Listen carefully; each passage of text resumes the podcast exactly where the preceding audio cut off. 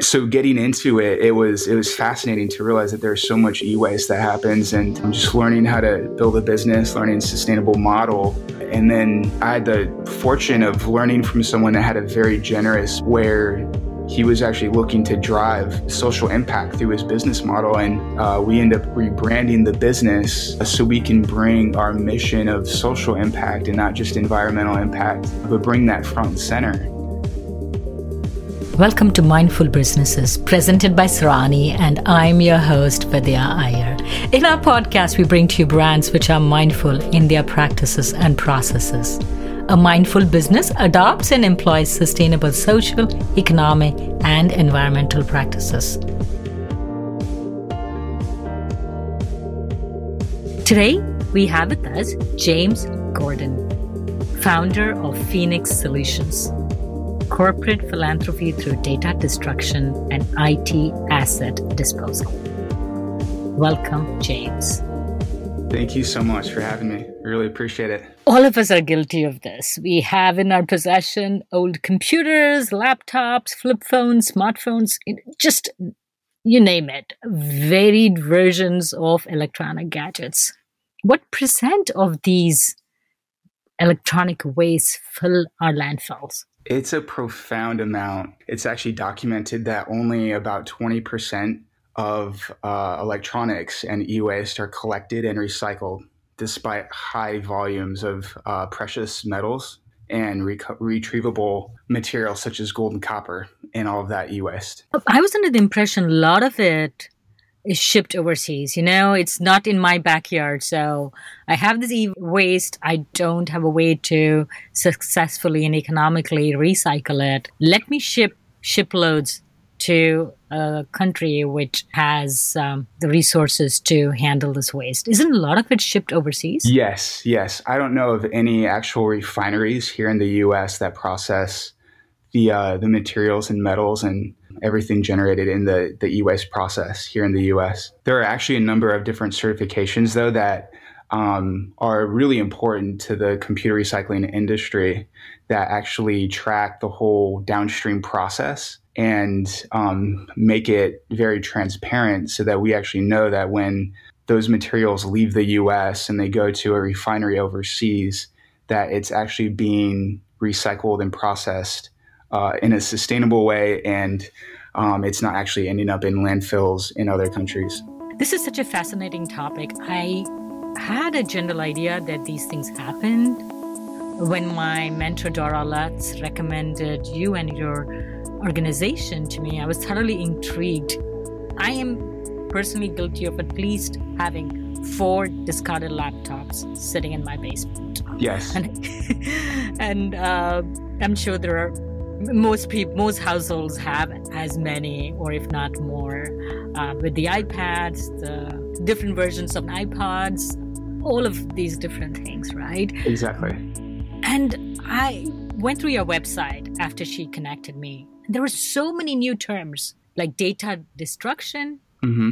I can deduce what it is and IT asset disposal. Exactly. Exactly. So, a lot of people, when they think of our industry, um, the first and primary term that comes to mind would be computer recycling.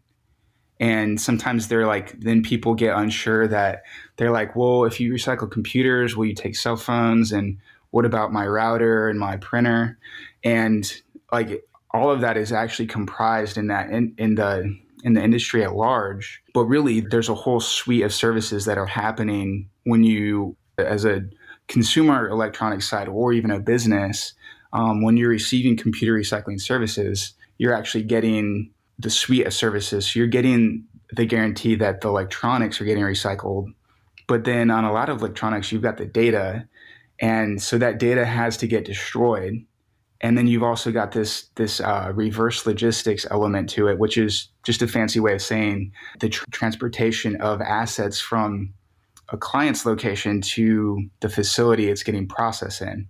You know, and when you're dealing with thousands of assets and, and hundreds of tons of computers and, and electronic uh, waste on an annual basis, like there's a lot of transportation that has to happen. And then you have this whole area of what's called value recovery, and it's a type of upcycling but really it just means the refurbishing and resale of electronics that can be kept in use and that reduces the need for you know more electronics and it gives people with uh, more modest income levels an opportunity to get really solid electronics and computers and stuff uh, and not have to pay full retail prices. We all remember the time when you actually could customize your computer. Uh, you could say, I want this hard drive, I want this resolution screen, I want this keyboard. And, um, but now, isn't it harder to repair and refurbish? Because earlier you could literally open it up and like switch out the motherboards, increase your hard drive capacity or your RAM capacity. Isn't it a lot harder to do it now? It is. It is. It's actually one of the one of the big conversation pieces in the industry is the right to repair. And navigating that in the the circular economy exchange it's a it's a very hot topic right now for sure. So what can be done to make it uniform? For instance even if you think about the number of chargers we have the different types of chargers since cell phones became popular, right? If you just start with that, we have drawer drawerfuls. Like I just feel I will need that one charger, and and I'm not ready to part with it. Just with those, why couldn't they just standardize it? Like the USB ports or now the USB C ports? Yeah, exactly. That's a great question. Um, I know a lot of times that the larger corporations are uh, very profit motivated. And so the different interfaces, there's a lot of changing uh, in the technology. When there's improvements and advances on the technology side of things, it necessitates a you know a new type of charger, a new interface. But I, I we do see that trend changing with the USB C, and hopefully that introduces more more of a uniform approach to those types of processes. Tell me what exactly you do.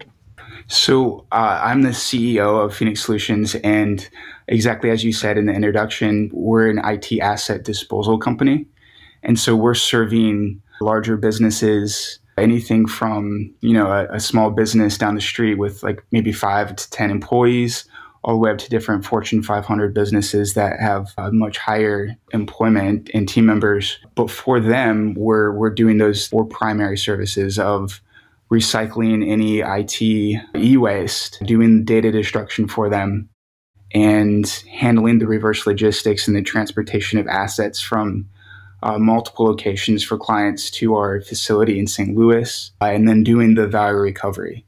And that's just the process of refurbishing and and resale of electronics that could be kept in use. So what percent of what you pick up is refurbished? I would say about about half of what we get. And it, it does vary from client to client. Some of the businesses have a shorter life cycle. And so they have it built into their refresh cycle, that model that they turn over their laptops every two or three years, which means we're getting much newer inventories and then other businesses might have a longer life cycle. So you might be getting stuff that's you know 8 to 10 years old. And so that that older equipment we're not able to the cost and the what we'd be able to sell it for doesn't doesn't merit the time spent on it refurbishing it. And so a lot of that older equipment will get recycled and the newer stuff would get, then get refurbished and resold. And it's obvious that we all don't want things to go to the landfill. So but electronics especially why is it more important than than even say your tape recorder or your record player that you had maybe 30 years ago. Yeah, so there's an excessive amount of lead in e waste. And when that's released into the environment, uh, it could actually cause pretty severe damage to to kidneys, to, to human blood, and there, it could also enter like affect the central and peripheral nervous systems. And so it's just it's really important that the right types of facilities handle that and it doesn't leach toxins into the environment. So you touched on data um, destruction. What exactly is that? That is the the process of removing the the any kind of data from a data bearing device. And so uh, anything like your cell phone, laptop, computer. It could be an all in one. It could even be a flash drive, you know, or old, like if you have stuff that's really old, like CDs and floppy disks, things like that, all of that's going to store data. And if if you haven't formally erased or wiped that data off those devices, then it's still being stored on that. And so we, are in the process of actually getting what's called a, a NAID certification. And NAID is an acronym NAID for National Association of Information Destruction. And it's one of the largest, most robust, globally recognized certifications for uh, data management practices. And it, it essentially, we, we track every data bearing device that comes to our facility and specifically with hard drives, we're able to tie the serial number of that hard drive to the parent asset is coming out of, like a laptop. And then you, we can either do what's called sanitization, and that is the process of triple pass wiping over that hard drive. And in that process, you're essentially writing over the current information and you're rewriting over it multiple times. And that's making any previously stored data on that device inaccessible or there's physical destruction. And in our facility, we're doing a crushing method, which is putting a physical hard drive in a device with a hydraulic press that's breaking that the physical drive and rendering the platters on the inside unusable. But in a lot of larger facilities just with the sheer volume they're actually using shredding uh, machines.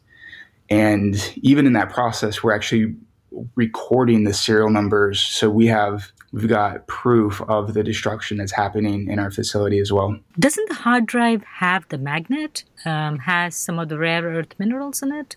It does, yes.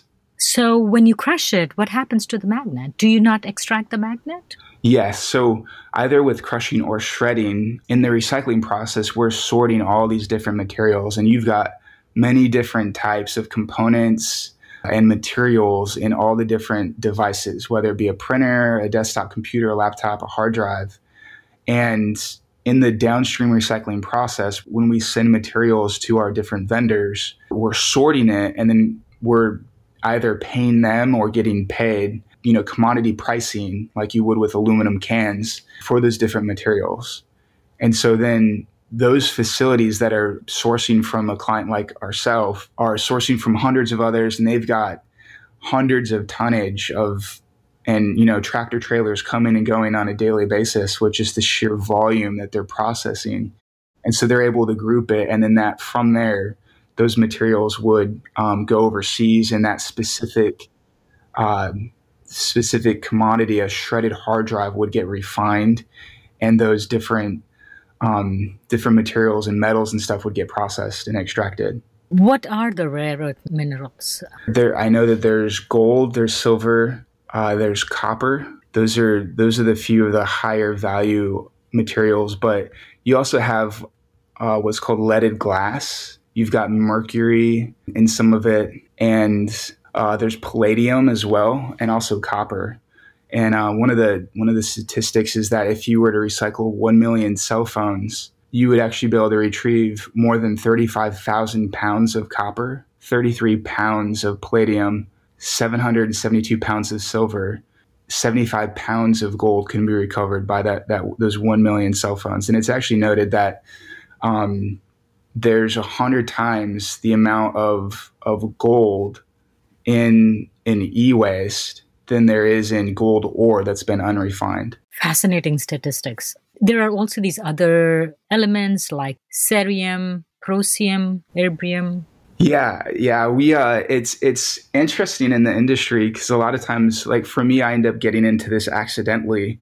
It was a is a good opportunity that opened up when I was living in Kansas City and when I started I didn't know the difference between a hard drive and a processor. And so I just knew I'm like, man, I like my Apple laptop and I have problems and I, I take it to a friend that knows what they're doing with it.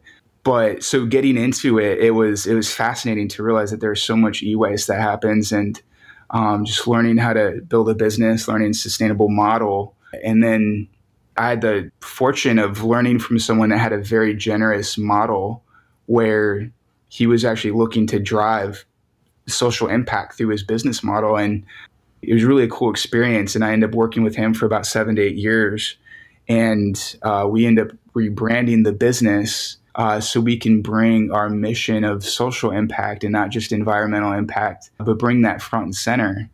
And we kind of accidentally ended up in this space of uh, social entrepreneurship and and then learning how to connect with corporate social responsibility and and realizing that like this is a really important service to uh, not just further the the circular economy and drive uh, sustainability initiatives within corporations, but then actually having that dovetail in with with social impact as well has been it's been really fun for us.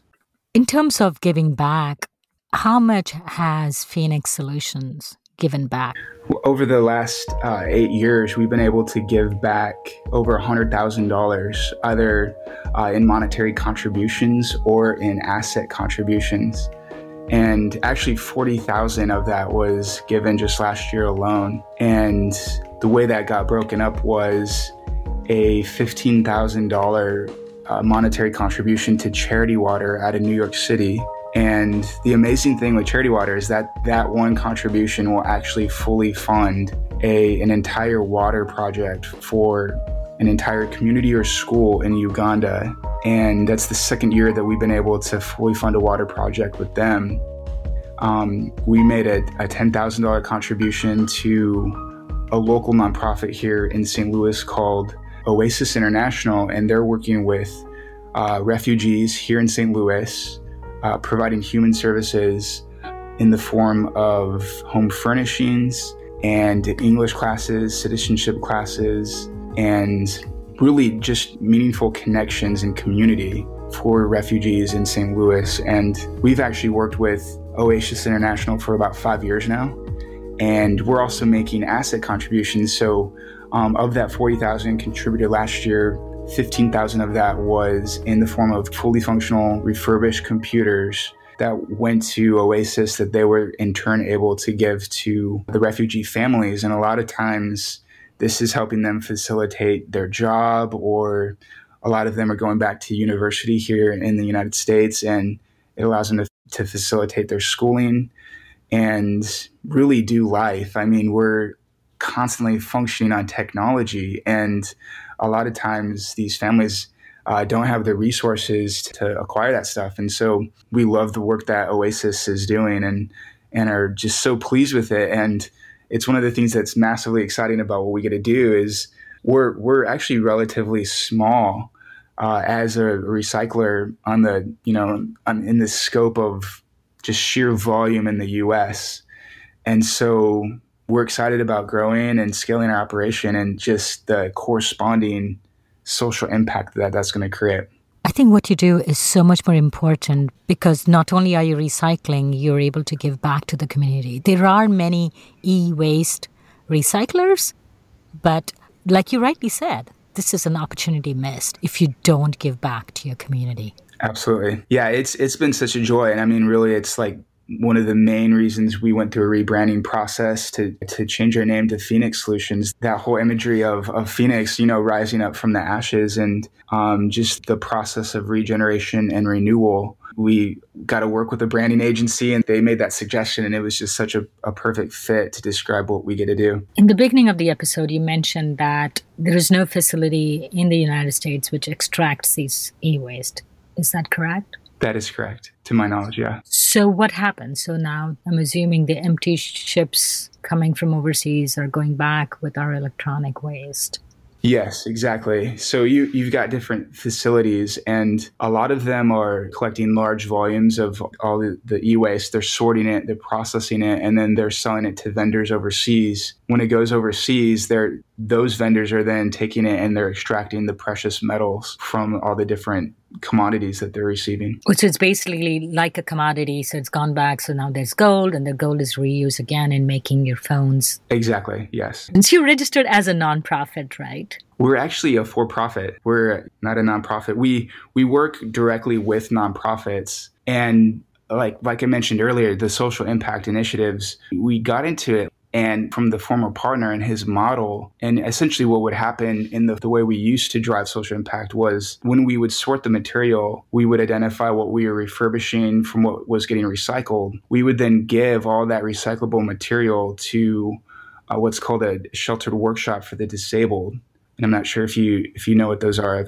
Right, right. So they help you sort it or? Yeah, exactly. Like when I first got into this 2011, we would give all the unsorted, unprocessed material to the sheltered workshop, and then they'd have higher functioning uh, individuals with different disabilities processing the equipment. And so it was just our way of giving to the local community um, that was creating more jobs and more work for them. And then in the down, again, the downstream process, when they would send that to the our vendors that we work with, they were getting paid for those materials that revenue would then go back to the the sheltered workshop. So we did that for I'd, I'd say about three or four years, and we end up we end up shifting our model. It was kind of a challenging model to sustain. You'd have to have a lot of attention to detail with all the different sortings that had to be very exact for the vendors. And then just the sheer volume that we are generating, we end up having to bring that process back in house. But we wanted to continue the same model of social impact. So we began to give the revenue from the recyclable materials to a nonprofit. And as we began to kind of scale the operation and want to make the impact a bit more visible and tie it to the client, what we're doing now is really with all the revenue we generate on the refurbishing side, that's that's actually the primary revenue generator. We we have uh, what's called an ERP software that's able to track the the net value of our clients, and then we're able to pay out a commission or a consignment uh, to either our upstream client as a way of sharing the, the revenue essentially or in a lot of situations for them it's a depreciated asset. So that mm-hmm. they you know they had it for two or three years. They wrote it off their books and they're just trying to to do the right thing and recycle it and they're not you know super interested all the time about the money they might be able to get back from it and so we actually direct that revenue toward different nonprofits that we're partnered with. And don't get me wrong, I'm actually happy that you have a for profit business recycling electronics. One of the things that's amazing though about the shelter workshops is that, you know, I would go there and drop materials off and some of their team members and their the people they employ had worked there for multiple decades, you know, two, three decades that they'd worked there. And so for them, it was just like a place of really meaningful contribution, getting to do something significant. And then it was a place for connection and community. And so, like, we really enjoyed the, the time we were able to have with them. Do you partner with any cities? Because I'm in West Lafayette, Indiana, and there is a e-recycling day or events which keep happening where the city collects your e-waste. Yeah, exactly. I know a lot of different recyclers like us will do that. We we haven't ventured that direction ourselves with city partnerships. I hadn't heard about your company or what to do with my electronics till I started researching your company. Mm-hmm. How do you educate people that don't put it don't put that phone in the trash or the common mistake is they put it in their recycling because we have mixed stream recycling. They're like, somebody will figure out what to do with this iPhone 3 that I have. And they just put it in there. Does it even get picked up or just gets crushed or? Yeah, I'm pretty sure most of the local uh, waste management systems, they will work with a vendor like us to then redirect electronics to somebody like us even if it's mixed stream, even if it's mixed with my glass and my paper. Yeah, because a lot of times those materials have to get sorted anyways, and so they'll get sorted out. So the recycling standards do they change by state?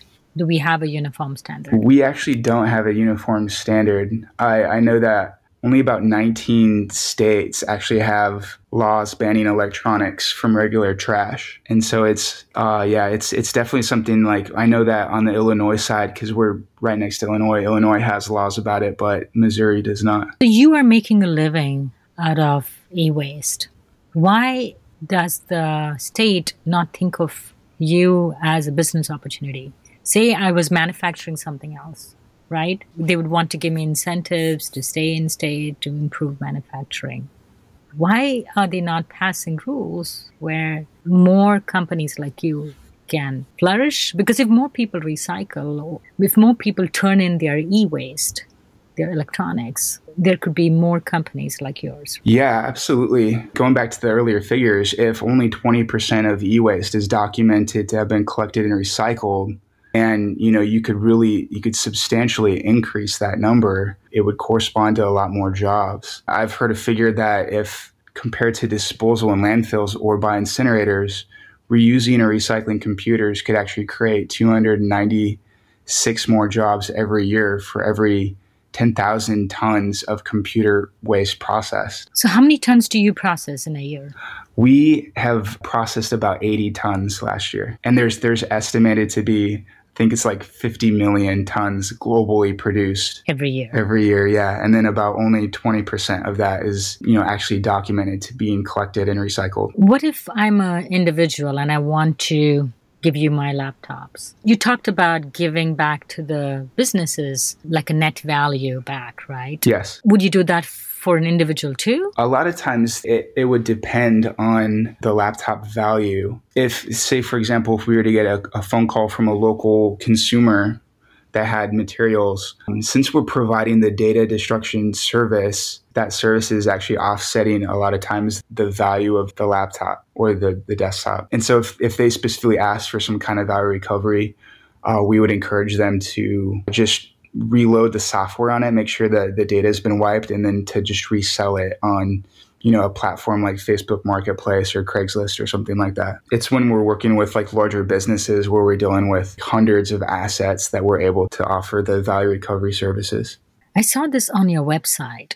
It said three missed opportunities in enterprise IT asset disposal. What is that, and what can companies, corporations, nonprofits do? Yeah, absolutely. That's a great question. The three main missed opportunities for larger enterprises would be not working with a certified recycler, computer recycling professional the second would be underdeveloped data management practices. And then the third would be working with a, a, recycler that doesn't have any social impact initiatives in their business model. Could you elaborate your point, underutilized data? Yes, absolutely. Uh, so, being in the industry for nine years, and we do a lot of wholesale purchasing from other recyclers.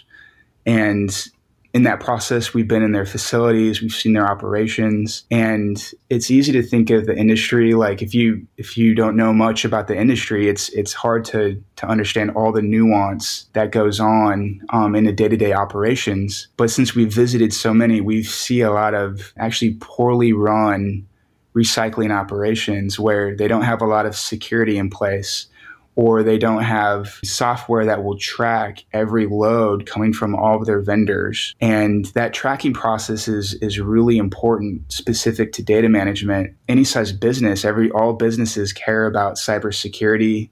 Um, they care about not having any data leaks.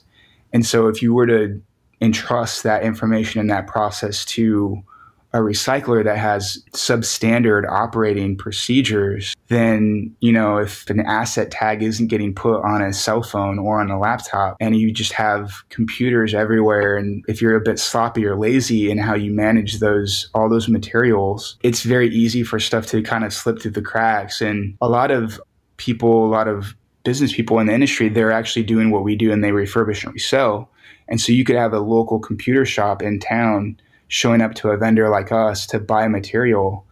And if that vendor isn't on their game in terms of data destruction, did they what what process did that asset go through? Who did it get sold to? Was it triple pass wiped? Was the hard drive crushed or shredded? When all that isn't getting tracked and there isn't a like a, really tight controls and accountability, um, it's easy for for stuff to slip through and not actually get destroyed, and that could be a big vulnerability to to business. So the encouragement there, the, the missed opportunity there would be to to dig in and, and, and dive in and learn about the the what specifically data management practices that the IT asset disposal professional is providing and to know that they've got either really that industry certification going back to that the the first big missed opportunity uh, there's a certification called R2 standard. There's another one called E Stewards, and then there's the the data management one that's specific for for NAID. Now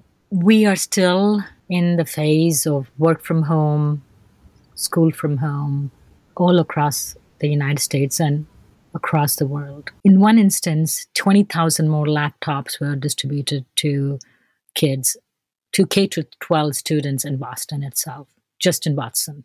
what will happen to these five years from now? Yeah, ideally, uh, those laptops would go back to the school.